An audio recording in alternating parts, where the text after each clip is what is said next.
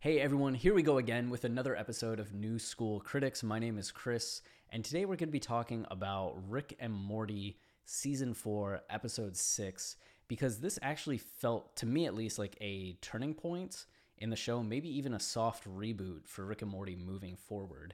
And it may have felt kind of more important to a lot of people that watched it because the plot was in a show that's already very meta, even more meta commenting on a lot of its narratives and narrative arcs in a way that felt very uh, pointed, especially to the fan base, which has been clamoring for some resolution on these topics. And Justin Roiland and Dan Harmon are not ones to be unaware of what the fans are thinking. So, in order to have this discussion about Rick and Morty, season four, episode six, and what this means for the future of the show, we have to go over a few uh, concepts first. So, first, we need to lay out the difference between uh, a serial narrative and a procedural slash episodic. So some of the examples of just uh, episodic are Family Guy, Simpsons, Law and Order, most of the comic strip comics that you see in newspapers, or just comics on um, oh most of like the web comics that we see.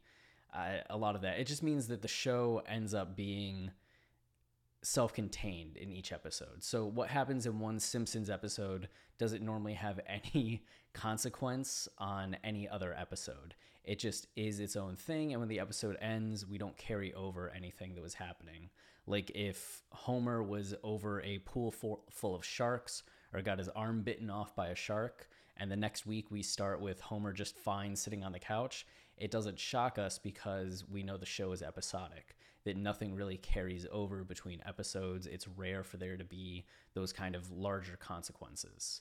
And that happens like Law and Order, I think, has some drama with the characters in and of themselves, but for the most part, none of the cases really have any ramifications. It's just each week we go through the process again and again without there being any kind of larger plot arc or plot points. And I'm sure you can tell then what a serial is.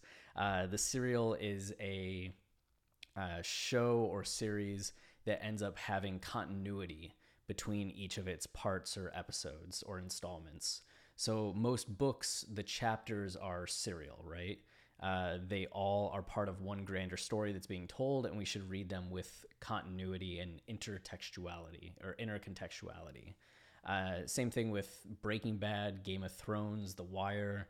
Uh, shows like Friends are kind of a mixed bag that have episodes that are mostly in and of themselves episodic, but there are consequences and overarching plots that kind of carry through the show uh, that get addressed every now and then. But the MCU, uh, the Marvel Cinematic Universe, was really groundbreaking because it was one of the first times that we had seen anything in the movie realm that was on that scale so serially driven that had that intercontextuality at that scope and scale. I mean, you had movie trilogies before, you had Harry Potter having those eight movies.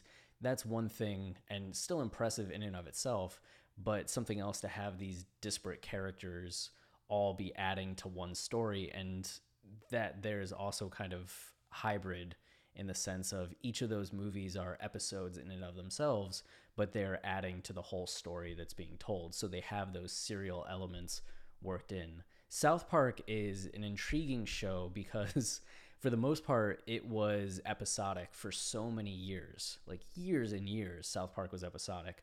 But Trey and Matt Parker, it's not Trey and Matt Parker, it's Trey and Matt.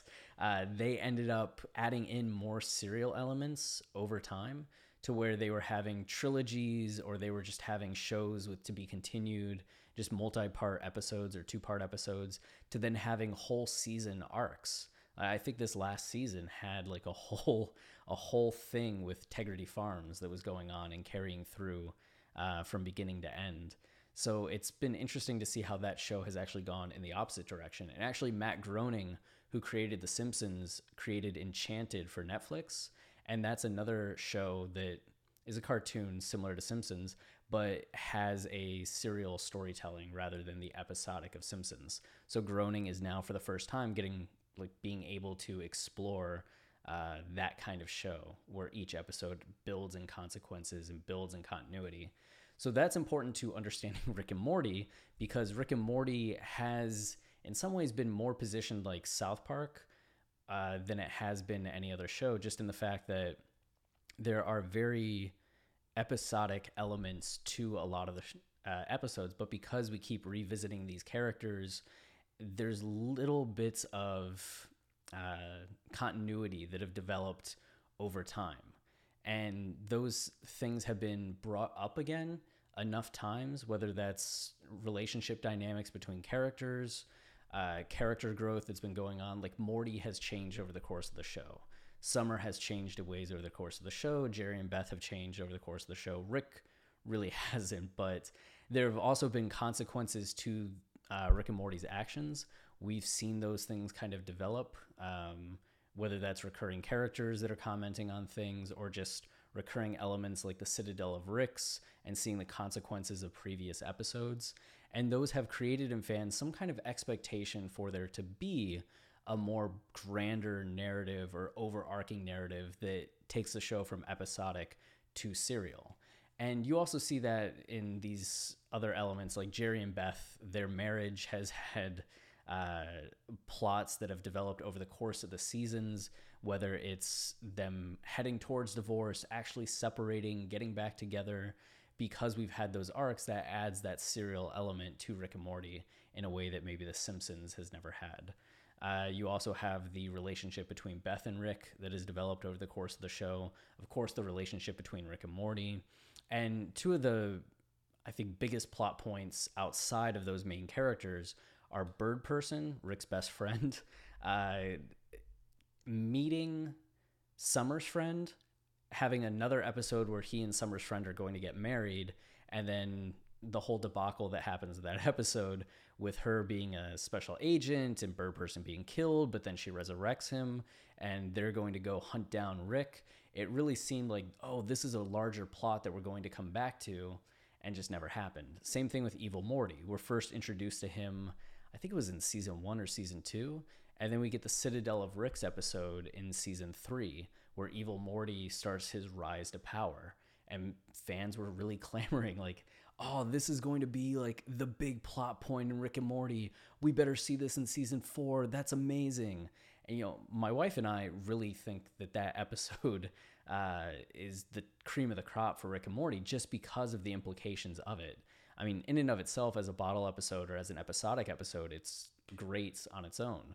But those larger implications and what those could mean are really exciting and something that people want explored. It's similar to the Joker movie that came out in 2019 with Joaquin Phoenix. That was only supposed to be a single story.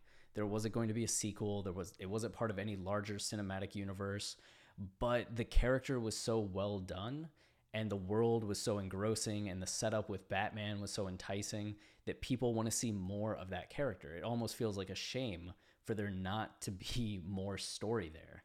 And I think the same thing happens with a lot of these plots in Rick and Morty. The stories are so good, so interesting, so full of potential that people clamor to hear more of that or get more of it. Uh, so demand for serial arcs has been high in the fandom. And this episode, then, after a three month hiatus, and the first part of season four didn't really address any of the larger arcs that people have been curious about. And people were saying, like, you know, is the second half of the season going to address any of these things? Where's Evil Morty? Where's Evil Morty? So, for this show to come out and really address the larger narrative complexities and continuities of season uh, of Rick and Morty as a series, it feels very much like Justin Roiland and Dan Harmon are saying to the fans, like, "Hey, we have some answers for you. You want to know what's going to happen with these plot arcs? Fine." and yeah, what we see is that in season four, episode six, uh, the characters Rick and Morty are on a train, and this train has a meta component to it. Uh, everybody in there is obsessed with telling stories about Rick and what's going on with Rick. Everybody has a story for him.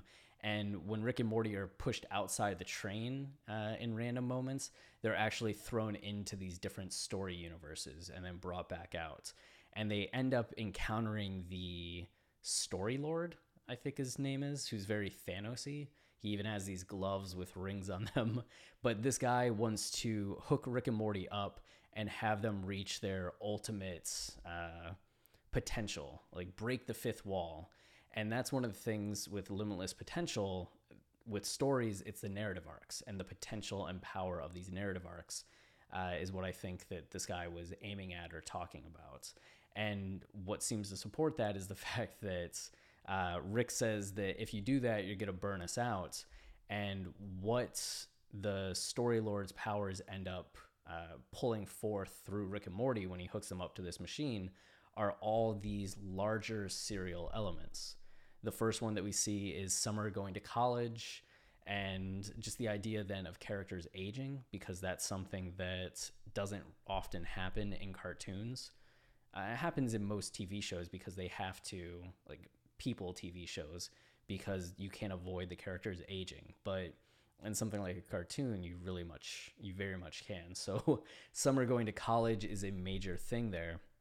Uh, it shows that she's aging and getting older. They even have her make a crack about that. Rick also starts to cry, and Morty comments on how he's softening up, becoming a big softy, which shows that kind of character growth that people want. It also calls back to uh, there's another cut to another sequence that shows Aberdorf or Aberdorf uh, Lincler, the mix between Abraham Lincoln and Adolf Hitler. and that was another plot point where this guy was in an episode something happened to him and then at the end of the episode he was swearing revenge on rick or there was a larger plot point that was brought forth that made fans think oh this guy could come back.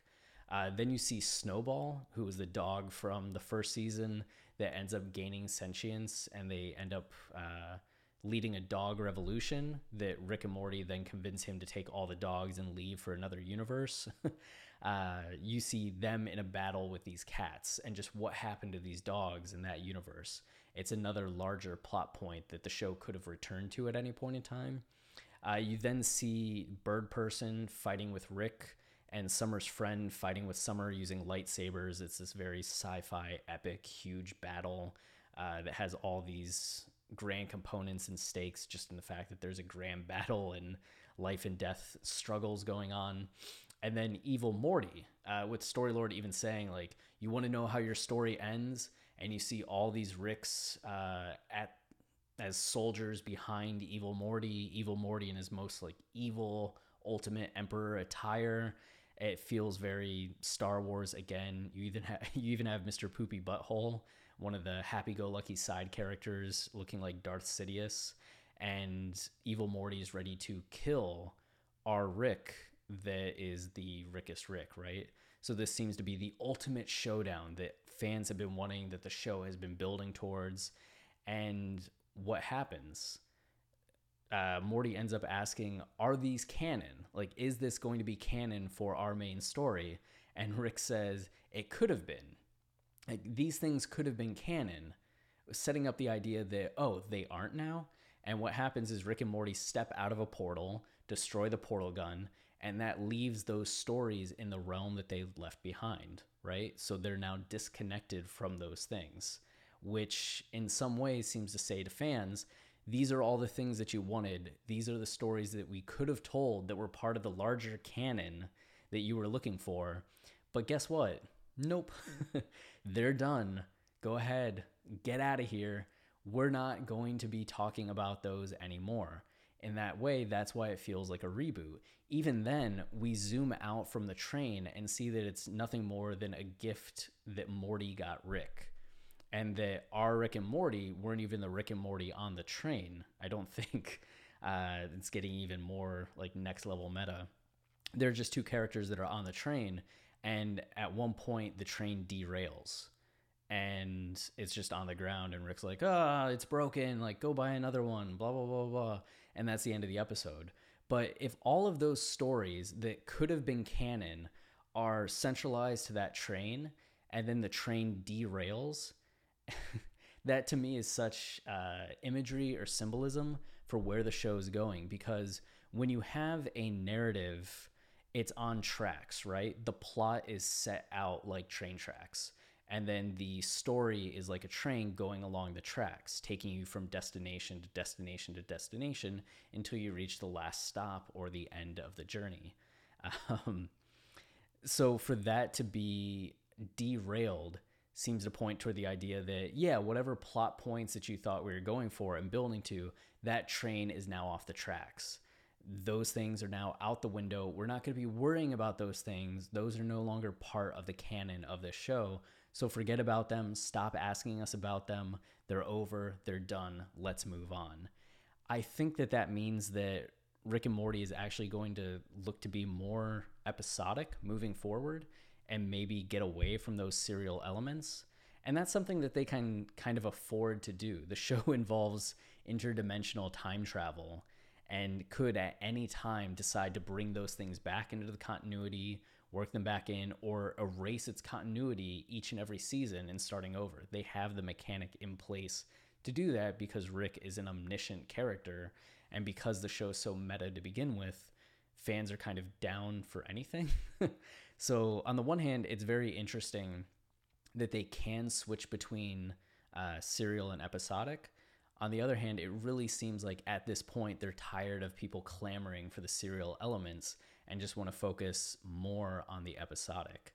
That's at least what I took away from the show uh, and the message that it seemed like it was saying the show could, I mean, move forward, continuing to explore those uh, serial elements, and could have served more as a way of reminding us of what those things are and were. So then when they revisit them, there's at least uh, a bit of a, oh, that was the thing from that episode. I remember that. Because if things are a little too disconnected or too far out, fans may not remember Aberdorf Lincler, right? They may not remember Snowball. It's been years since some of those episodes have come out, like so long for some of them. So, on the one hand, it would make sense for them to reintroduce those things before encountering them. On the other hand, with a show like this that is so self aware and doesn't really, like, they're not afraid to say something to their audience, right? Dan Harmon, Justin Roiland really have nothing to lose. They're the ones with the power at this point. Uh, and I think a lot of fans would just laugh at the idea of them yelling at us So I don't think they'd be afraid to tell us, nope, no, this is done. Like we're moving forward. So I took it as more of a pointed message. I could see an argument otherwise, but yeah, uh, it's going to be fascinating to see what they do moving forward. And if they really do drop the evil Morty plot altogether, which would be, uh, I think, a shame because I really do hope that they explore that. But at this point, we just don't know. But this seemed this seemed like a message uh, to everybody. But very fascinating and a good example of the pros and cons of serial and episodic storytelling because in the episodic you don't have to worry about those larger plot points uh, you can just be free to tell whatever story that you like and some fans really enjoy that they don't need the longer arcs taking place they don't need continuity they don't need uh, I don't know, those stories having that depth that comes from serial or the character growth that comes from serial. They just want adventure, fun, humor, and to do it all over again each time. But then on the other hand, the best stories that most of us ever encounter are serial in nature. So it's a it's a hard trade off between entertainment and uh, freedom versus being locked into a path and losing the opportunity to explore all the topics uh, and adventures that you'd maybe want to explore that an episodic story gives you. And I think that's all I got on the topic. If you have thoughts, questions, concerns, you can leave them in the comments on the YouTube video or send them in an email to newschoolchris at gmail.com. And I'll be sure to get back to you. You can also hit me up at Kanye Podcast uh, on Twitter and we can talk there as well. If you have any requests for content uh, you want talked about on New School Critics, you can also uh, hit us up for those movies, books, TV shows, albums, anything like that, uh, random topics. We're more than happy to talk about it. Until the next time, uh, yeah, keep it good.